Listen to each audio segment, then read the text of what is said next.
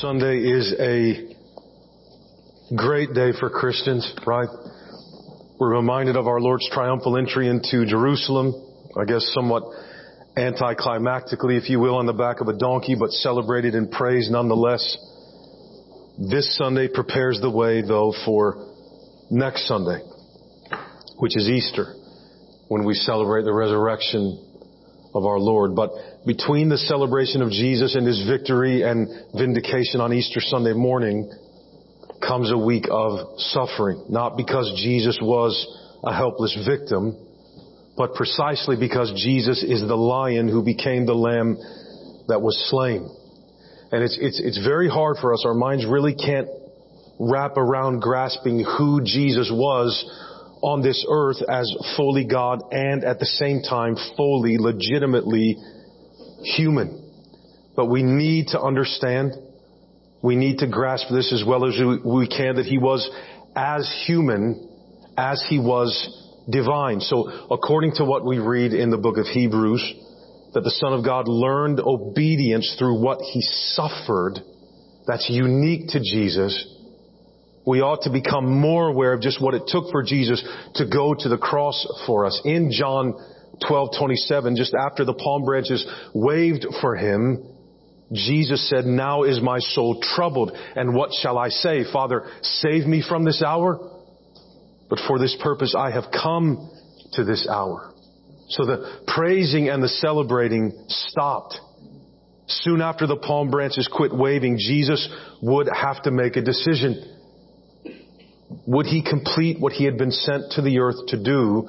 Or would Jesus balk because he was also fully human and say, I just cannot do all of this? And it's here that you and I come to this text this morning, beloved, in Philippians 2. Jesus wasn't able to endure what he did because he was magic. He wasn't pretending to have to do this. Jesus Christ decided, apparently, to die to himself long before they nailed him to a cross. And beloved, you and I are called and commanded by God to the exact same thing. The exact same type of mindset. And I want to tell you this morning, we don't have it in us.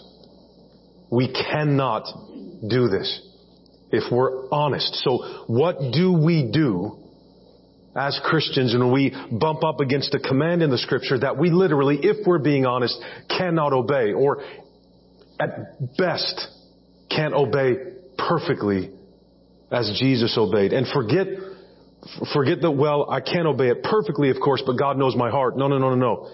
God doesn't command us to have the heart for things. God commands us to do the things all this talk about how if we're truly born again, we'll at least have the desire in us, right, to do good works. Well, so what? What does that do? Is that why Jesus died? So that we would simply have the desire to do good because we didn't have that before. That desire to please God is not the righteousness from God that comes by faith. That's in us. We want to please Him. We don't need, think about this for a minute. We don't need the Holy Spirit necessarily to do good works. People do good things all the time without the Holy Spirit or without any thought of God whatsoever. Even things, albeit unknowingly, that God commanded of His people.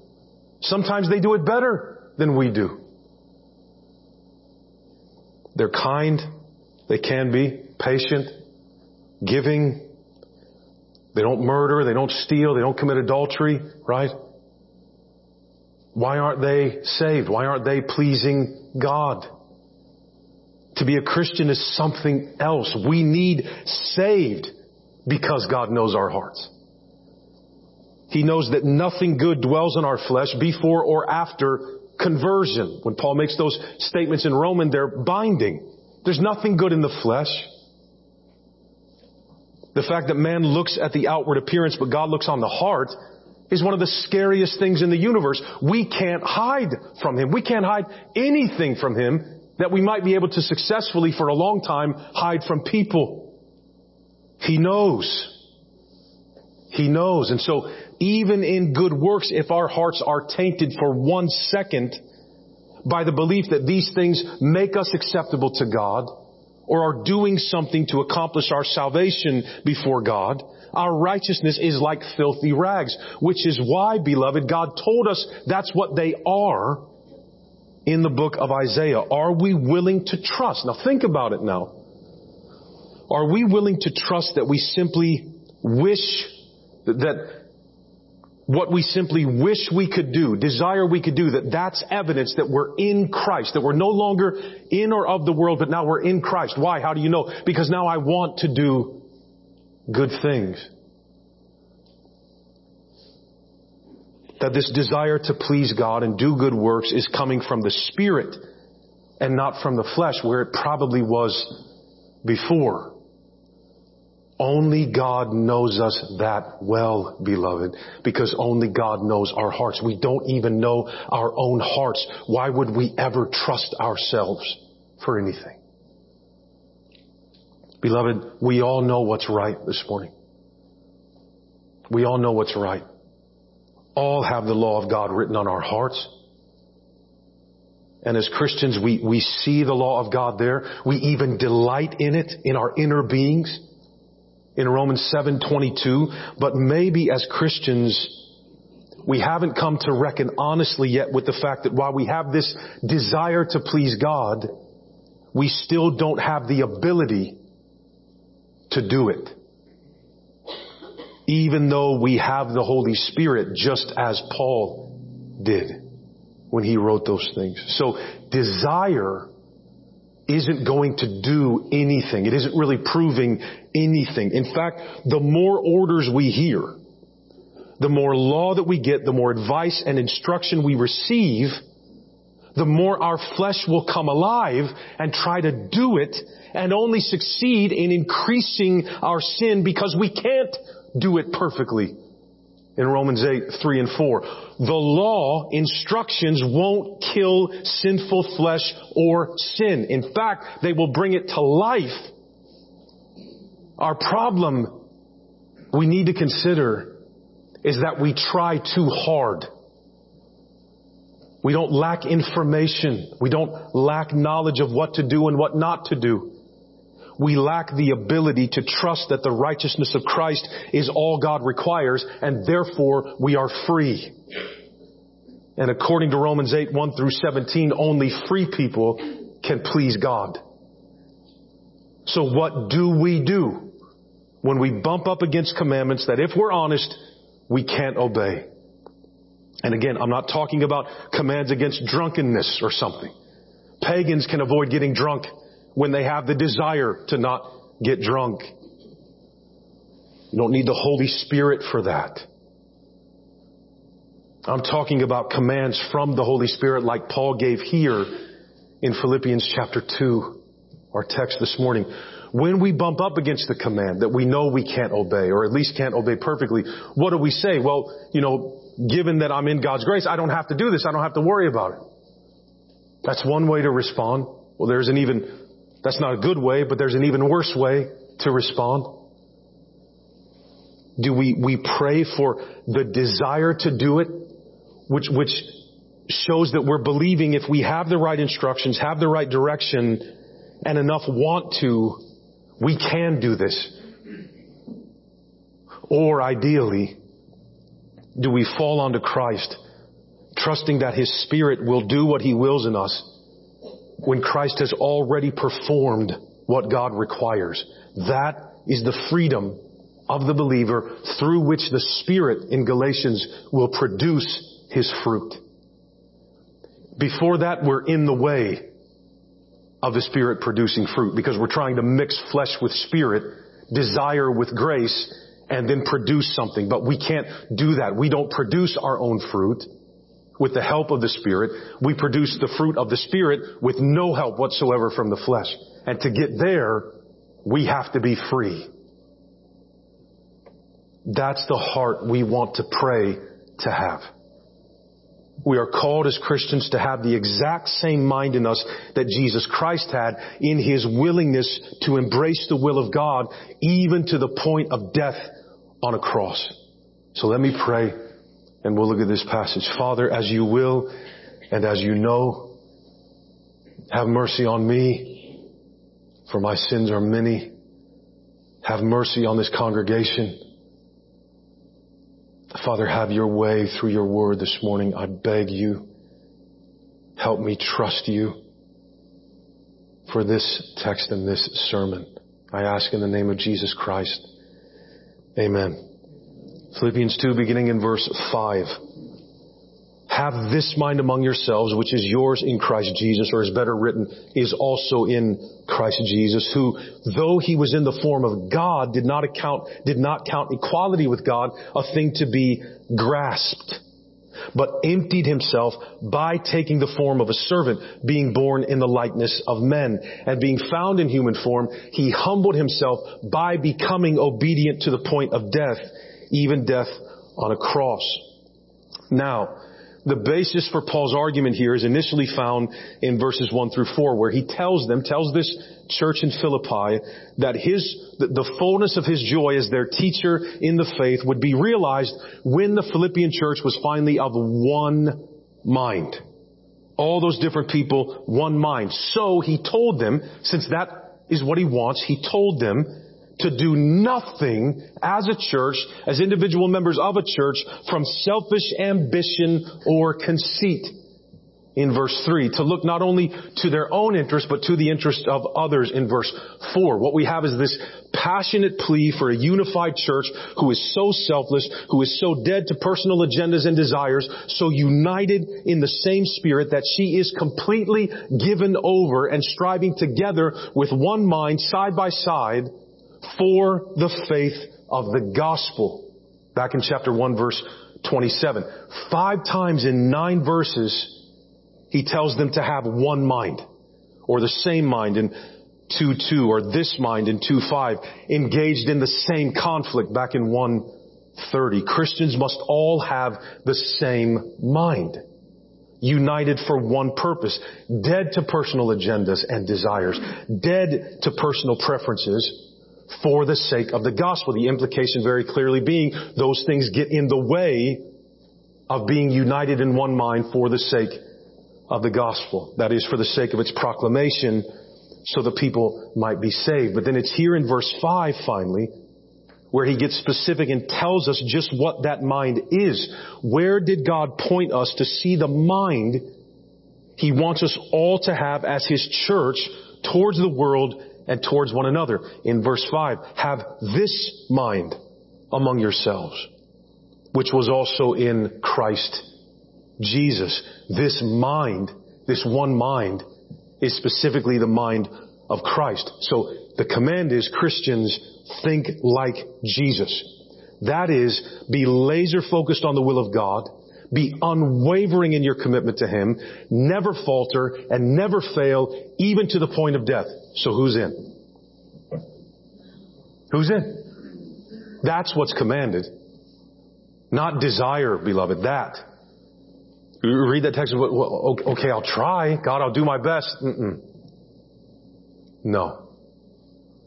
You must be perfect as your heavenly father is perfect. That's the standard. See, when you push works, you get cheap law. Right? You get cheap law. God knows your heart. You're doing your best. He'll pat you on the head. Oh, that's not why Jesus died. This mind is the mind of Christ. And he describes the mind of Christ as this, to be specific, in verses 6 through 8. Jesus didn't hold on to his, to, to his divinity to his advantage in verse 6.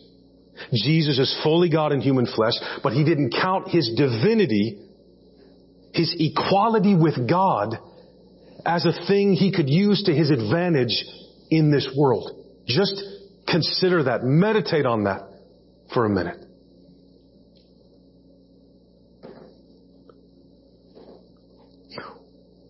What do we look to in ourselves that we might be able to use to our advantage in this world, in our lives, in our church? What do we see in ourselves that we think I could, I could use that? Right? I could capitalize on that.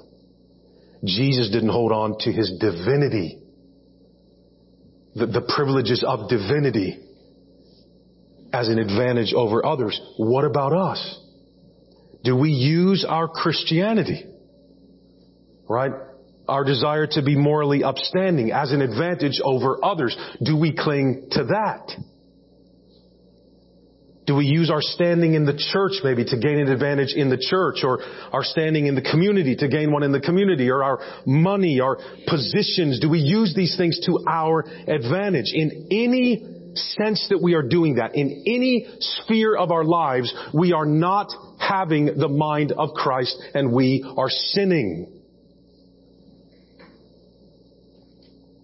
Jesus was in the form of God and didn't do that.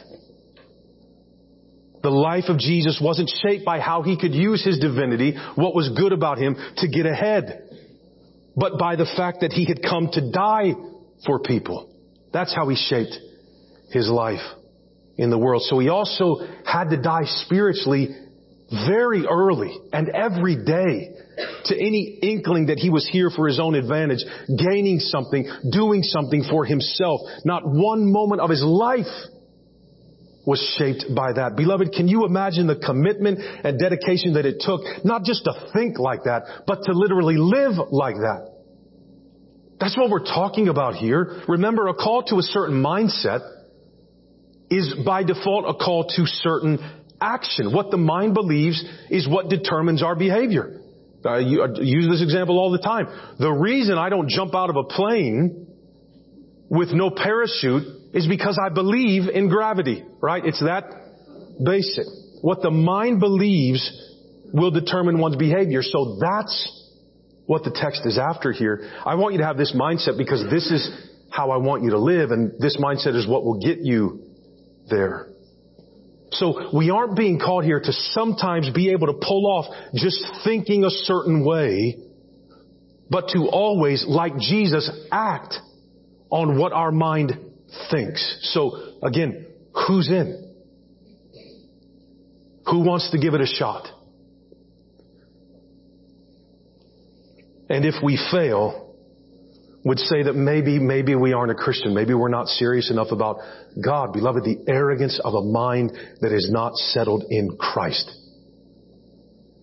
This meant Jesus never used people. Ever. Ever. It meant people weren't a means to an end for Jesus, and it was because he didn't count his divinity as a thing to use for his own advantage that he was able to strive with his whole life for the sake of the gospel. And so with that in mind, I hope if you can remember, we're beginning to see what Paul was really arguing for then in our text last week in Philippians chapter 3. To have the mind of Christ for us is to forsake any confidence in our works for our salvation or for our sanctification. To forget anything we might try to use for our advantage. This is how I know I'm saved and you probably aren't. Right? Anything like that, we do away with it. So that we may actually be like Christ and give our time on this earth for others' sake rather than our own. I mean, let's be honest. We've been getting beaten over the head as Christians in America for about a hundred years now to be more committed, more serious, do more for God. Several years ago, this book comes out called Radical.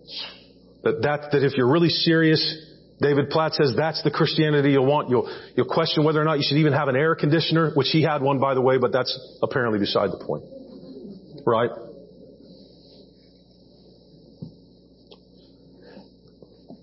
We know what's right. Don't play the game that, well, we don't know unless you tell us. Yes, you do. The law of God is written on your heart. You have the Holy Spirit. What's the problem?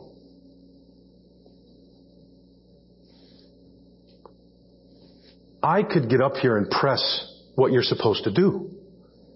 But that's been happening in the church in America for at least a hundred years, probably more. Probably can go back to the second great awakening in the Enlightenment to see when all that came into the church. So Why isn't America Christian?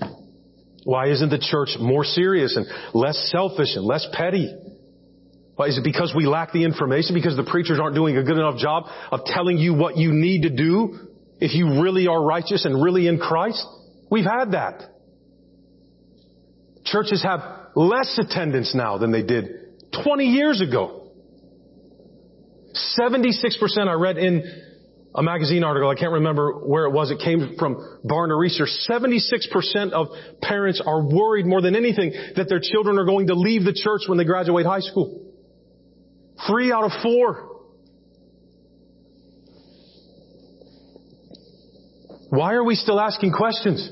What don't we know at this point? What, what is it that I, Tony Romano, with my limited brain, could say to you and tell you that will finally make the shoe drop and you start living right? We've had that.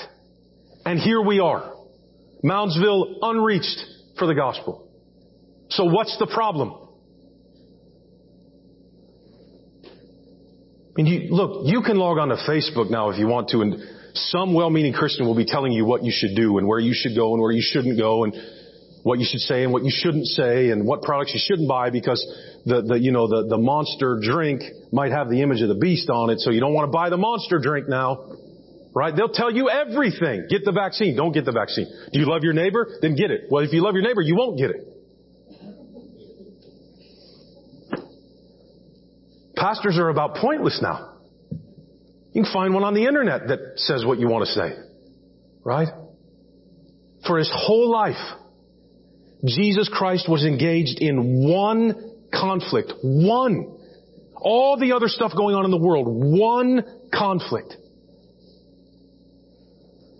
That took wholesale, daily, second by second, minute by minute, death to self. Wholesale death to self. And it's going to end in literal physical death to self. That's the only way that life ends. Think about how that would have shaped even his everyday life among people. Right? He wouldn't have gotten in petty arguments because he wouldn't have wasted any time. Any time. We're commanded in the book of Ephesians to make the best use of the time. Think about what God requires, not the preacher. God requires. Any second of a day that you are not making the best use of your time that you could be using, you're sinning, according to scripture. So how serious do we want to get about good works and desire and attitude and knowledge? How serious do we want to get? If that's what we're going to look to, and well, we don't. Yes, we do, or God's a liar.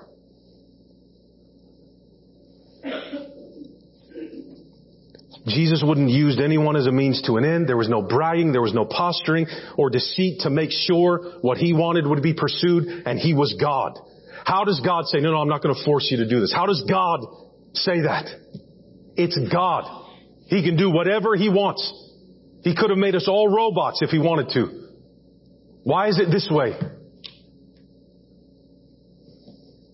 He had died spiritually to any need to be validated by anything or anyone on the earth. So his mind was fixed on God to the point that even his own divinity wasn't used for his advantage. We are called to forsake our humanity, beloved. That's lower than divinity. And we can't do it. Not just the flesh that wants to sin, but according to Paul in Philippians 3, the flesh that wants to do right also.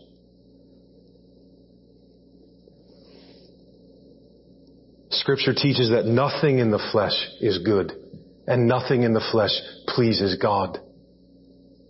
Are we willing to die to self enough to believe and embrace that and live by it? Paul is basically arguing in verses 5 through 6 that we can't even use our standing in Christ to our own advantage. That's not what it's for. Interestingly, however, did we know that Paul is commanding us in Philippians to have something he already said we have in 1 Corinthians 2:16. Believer Paul says we have the mind of Christ. So, why aren't we acting like it?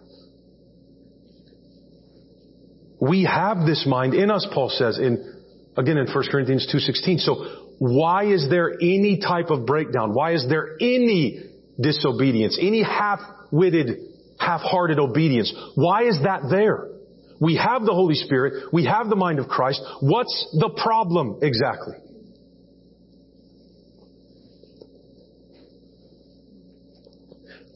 We think that, again, this would be cheap law. If we spend, maybe, let's say you can pull off three of seven days in a week, all together, if you put the hours together, being good and Christian as you can be, that's, that's not too bad. Not being facetious, that's not too bad. That's three out of seven days, maybe four. I mean, if you're really serious, maybe you can pull off five days in a week. You put all the hours together. What's keeping us from obeying perfectly? Say, well, my flesh. Yeah, but you have the mind of Christ. You have the Holy Spirit. What's the problem? Jesus' flesh didn't keep him from obeying. Why, why does it keep, well, because he was God. He was also fully man. Right? I mean, God became a human being. Why when he took on what we are, did he not become, in the sense of sin, what we are? And if we're new and born again, a new creation, how is sin even in the equation? We have the Holy Spirit. We have the mind of Christ. We're blessed with Christ, blessed in Christ with every spiritual blessing in the heavenly places, raised with Him, seated with Him, buried with Him in baptism, raised to new life. Why are we still struggling to get it right? To the point that we are fretting, nervous, that if, if, if we preach too much grace, people are not going to do what they're called to do. You can have all those advantages. You're still not doing it. So why are there questions?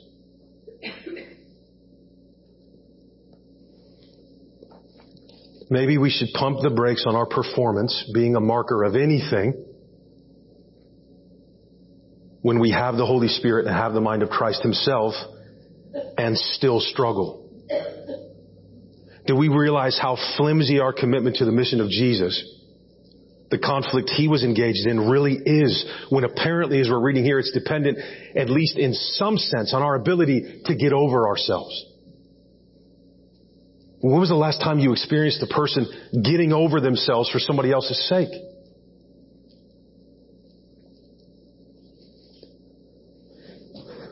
We can't even get over ourselves in a, in a drive-through, in a business meeting, because of a song we like, because of a tradition that we don't want to go away. It doesn't matter what Philippians 2 says, I will get my way. Christian, right? It doesn't matter what the Bible says. I, when I want to gossip, I'll gossip. Right? When I want something, I'm going to push for it. It's, it's my right. If I think it needs to be said, I'm going to say it. I don't care what the Bible says about my mouth being, you know, uh, this tiny little spark that can set a whole forest on fire, and I, I can't tame it. I don't care.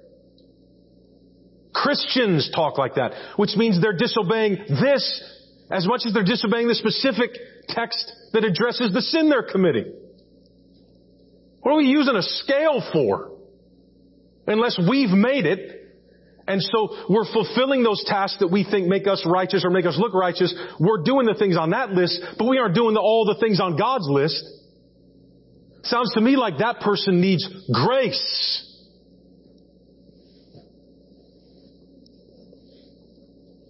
We can't get out of our own selves for 10 minutes, let alone a lifetime, beloved. Do we see what Jesus is actually calling us to? Not effort or desire, but actual obedience. That's the standard. So if we aren't perfectly obeying, again, then what are we hesitant about grace for? If nobody's perfect, they need grace. Is anybody willing to say, listen, what you're saying is not for me, I'm perfect? Right? And look, dead serious, if you can't raise your hand, you need grace.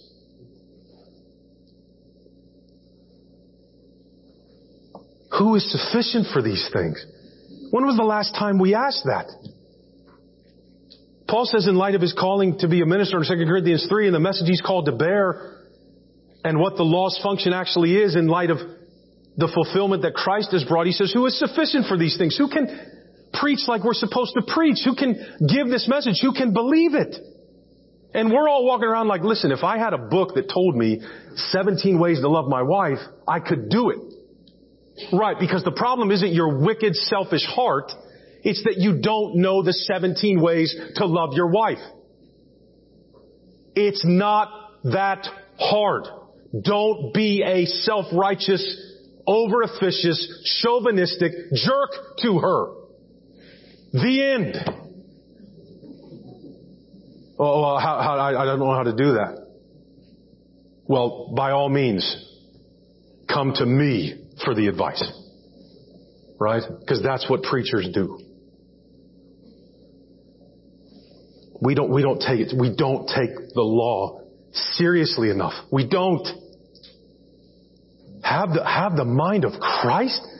He was fully God and fully man. How do I do that? How do I die to self that much? Well, if, if you tell me the six ways to have the mind of Christ and humble yourself, well then I could do it. No, you couldn't. No, we couldn't.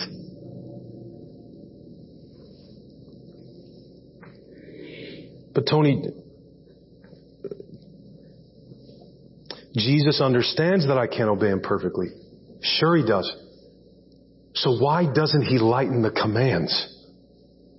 Why do I have to have the mind of Christ? Right? Why do I have to forgive as God in Christ forgave me? Why do I have to love my neighbor as myself? Right? All that's in the New Testament, beloved.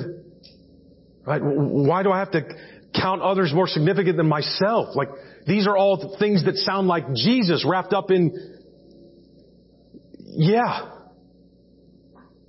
So if we aren't doing that, that's the standard, then we should be a little hesitant to be told what to do. Maybe the commands are here as they are to break us. Not raise the bar for the more seriously committed.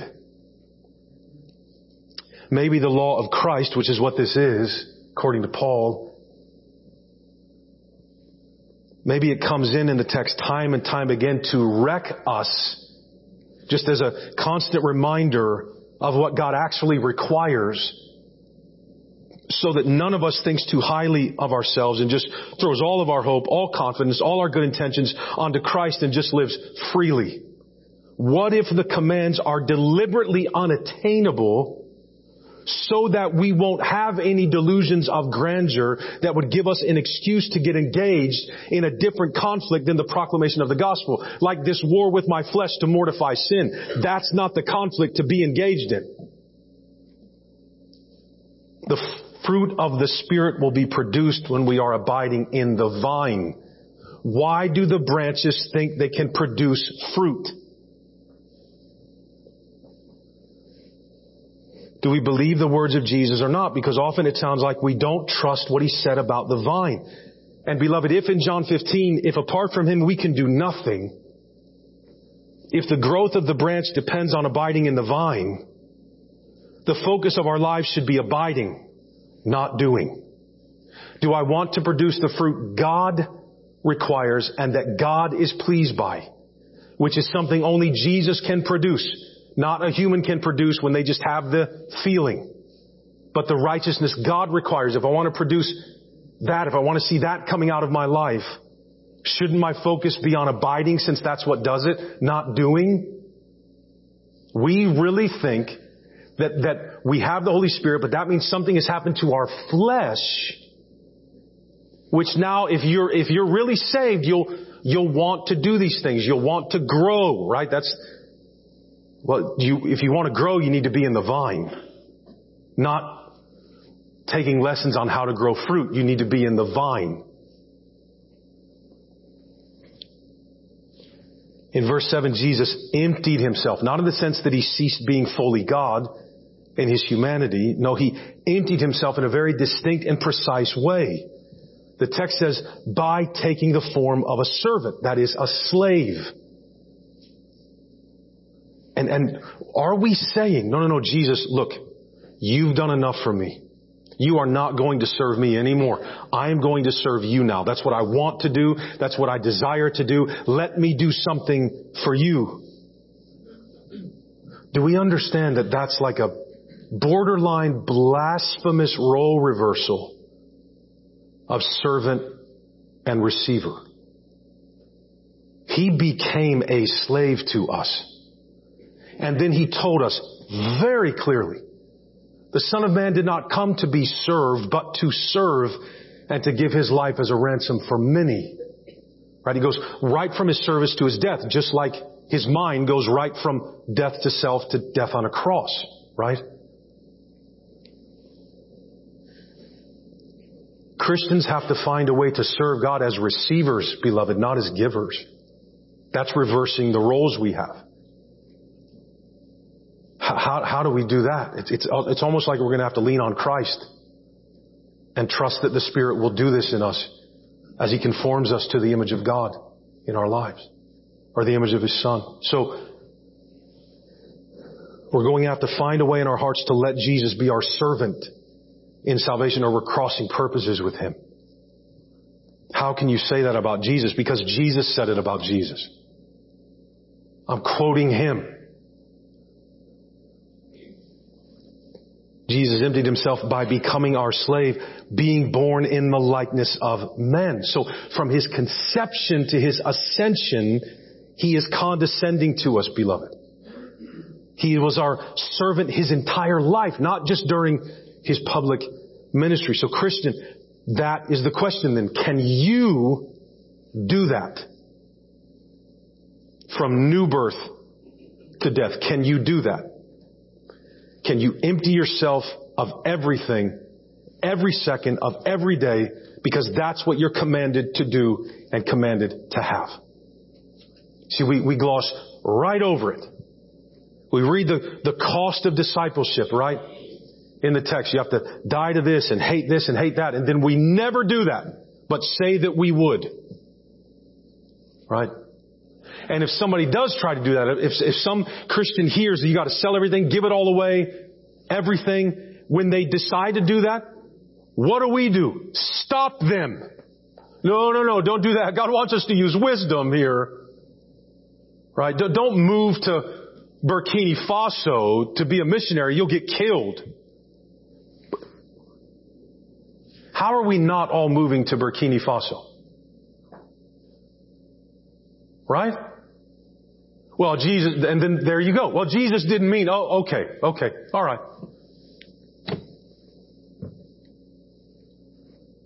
What does it mean to take a text seriously?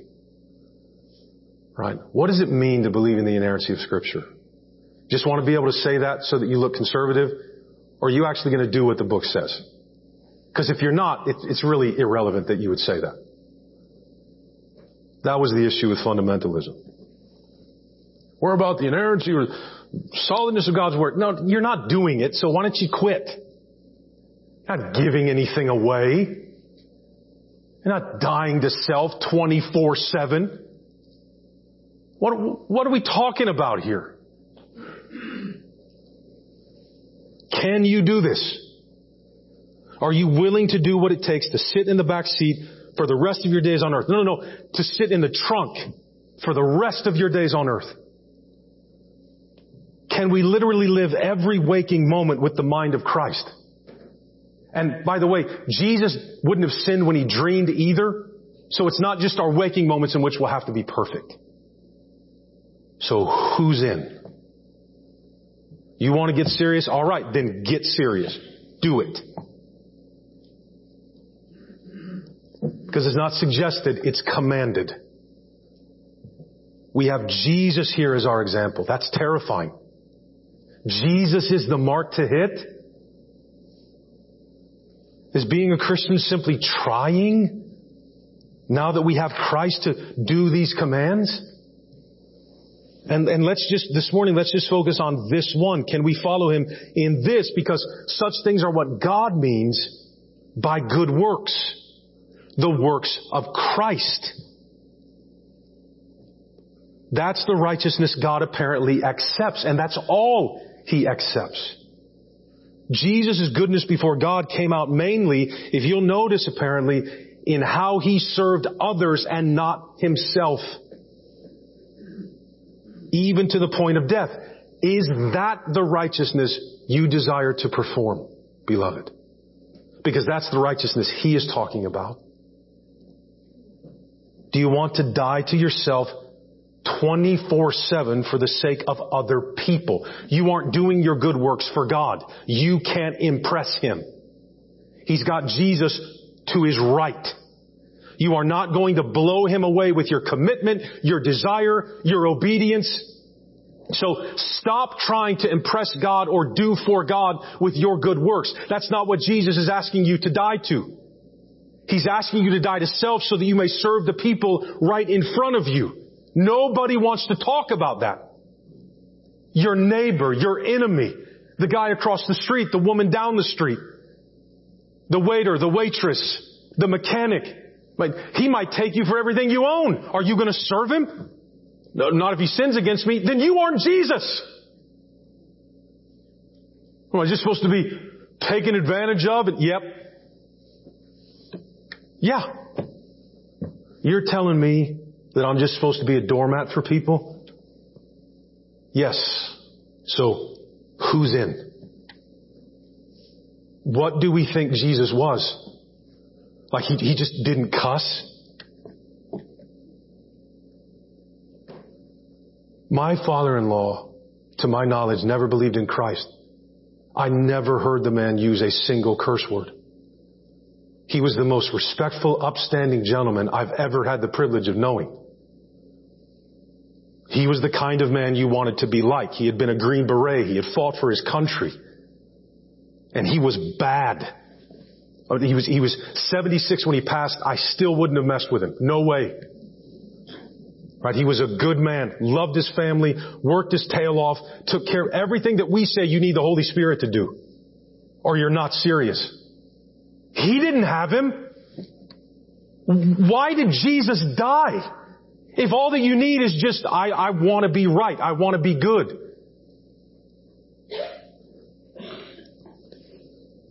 No, we, Jesus went the full length of what God required for us to be justified before Him. Jesus did that. We're not going to do that. That's not our task. Our task is, however, to have the same mindset. Toward anything we could count as gain or might want to use to our advantage. Anything, good or bad. Divinity was holy. And Jesus said, I, I, I won't use that to my advantage. The level of death to self that has to be died is impossible to attain to.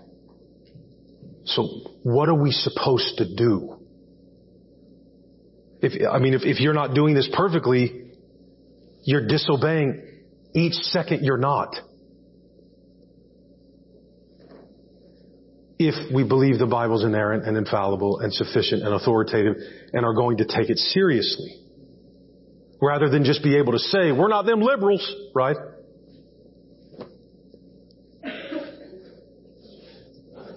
That's having the mind of Christ.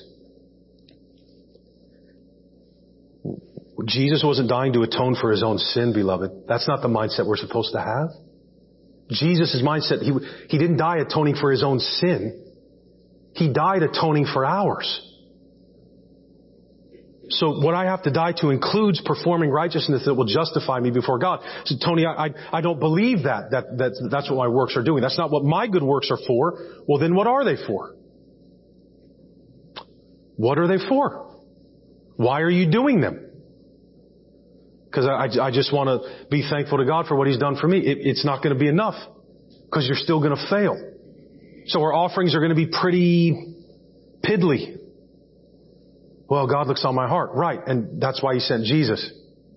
Because your heart's disgusting and so is mine.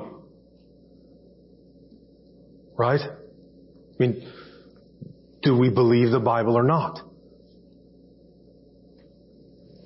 Do you have the mind of Christ in all your good works? You know, if, if that's the case, how is your daily death walk going? How much are you dying to self? Are you dying enough to self that you have time to be worried about whether or not others are dying enough to self? Are you going to use your commitment to die to self to your advantage in the faith? Right? Dying to ourselves every day like Jesus did, counting that much as loss. Jesus didn't even have a home. So if, if you really wanted to be Christ-like, right? That's what you really wanted. Okay, let's just call it out on the carpet. What exactly do you want to be and to show? Jesus was willing to die in a manner that meant he'd literally been cursed by God by hanging on a tree, Galatians 3, 13. So, do you have the mind of Christ this morning? Do you think like Jesus did? Do you do nothing from selfish ambition or conceit? Not just at church, not anywhere else, not in your marriage. You, you never do something for your own advantage or out of selfish ambition or conceit in your marriage, ever. Well, Tony, no, nobody, but, but that's the standard. The mind of Christ never sinned. So well, he doesn't, he didn't mean that. I thought the Bible was inerrant and infallible. What do we think he means? Occasionally I want you to think well enough to do good. No, beloved, that wasn't the mind of Christ.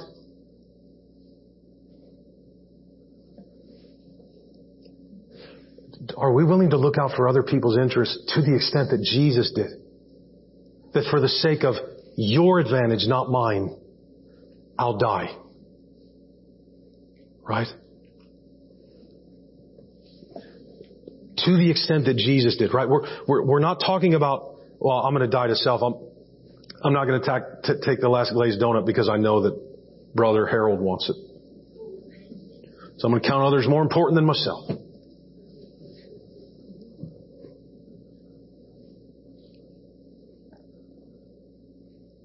We need more grace.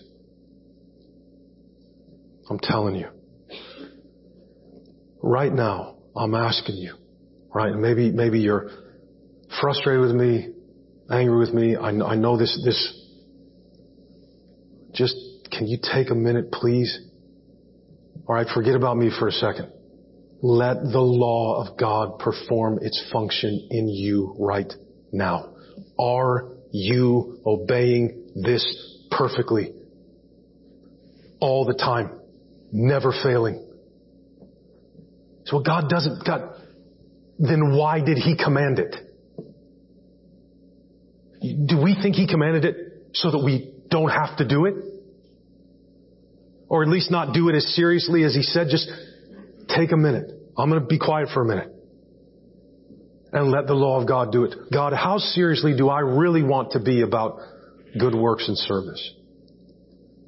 Tell me, Father, by this text whether or not I have the mind of Christ.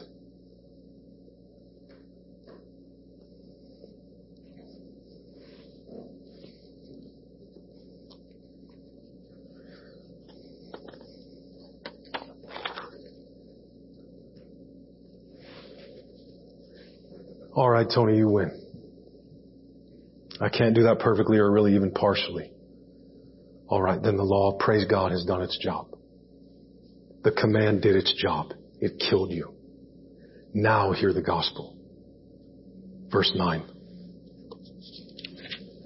Therefore God has highly exalted him and bestowed on him the name that is above every name so that at the name of Jesus Every knee should bow in heaven and on earth and under the earth, and every tongue confess that Jesus Christ is Lord to the glory of God the Father. How is that the gospel? Because if you and I could do verses 5 through 8, we would be being praised in 9 through 11. Because that's what you get when you do what Jesus did. Only Jesus can do what Jesus did. Therefore, He's the only one exalted by God to have the name above every name, which isn't Jesus, it's Lord. All kinds of people were named Jesus, Joshua, Right? That's not the name above every name. The name above every name is Lord to which everyone must bow. That's the righteousness of Christ. He succeeded. He obeyed God perfectly. Therefore God gave him this. He is our substitute, not our life coach. He is our forgiveness, not just our wash rag. It's all Christ.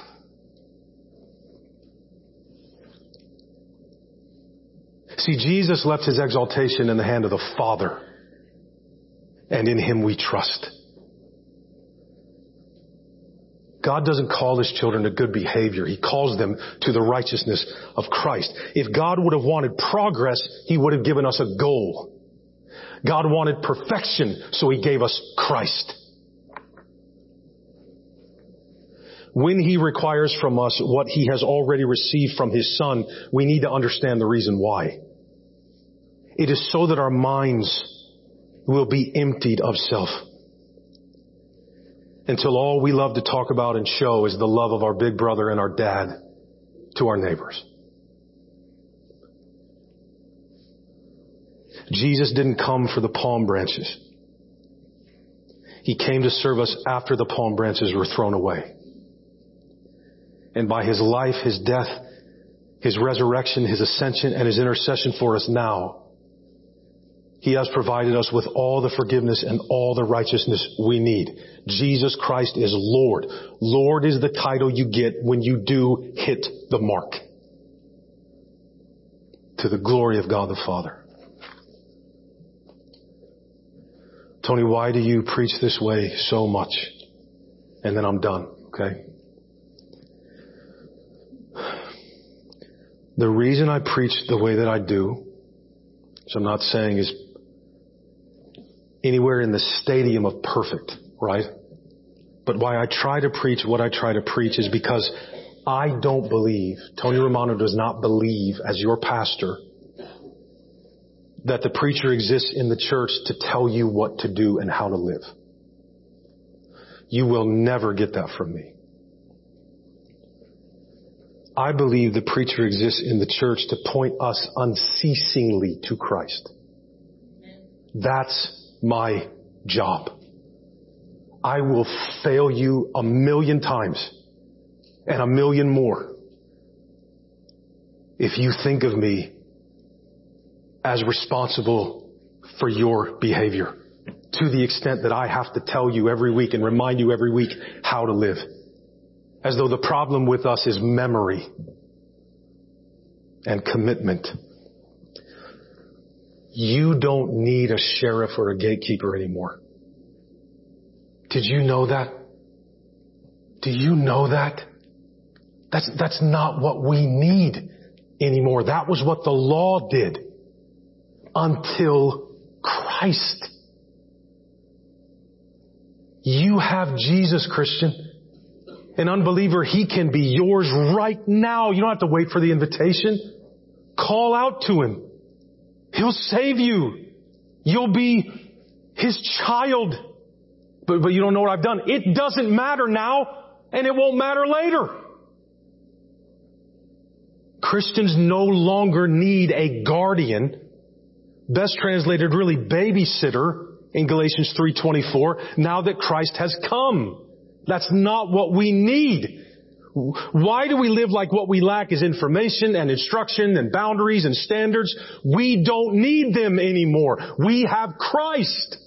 To have Christ is to have the Spirit in you. So there's not a written code anymore. Why do we keep trying to write books on how to live? Do we think Christ isn't good enough? That, that, if, that if we don't put something in, we're going to go off the rails. No, if you try to put something in, you're going to go off the rails. Like, even if you hate it, please understand I am literally trying to save your life. You need me doing all I can to make sure you don't have any reason to abandon Christ. That's my job.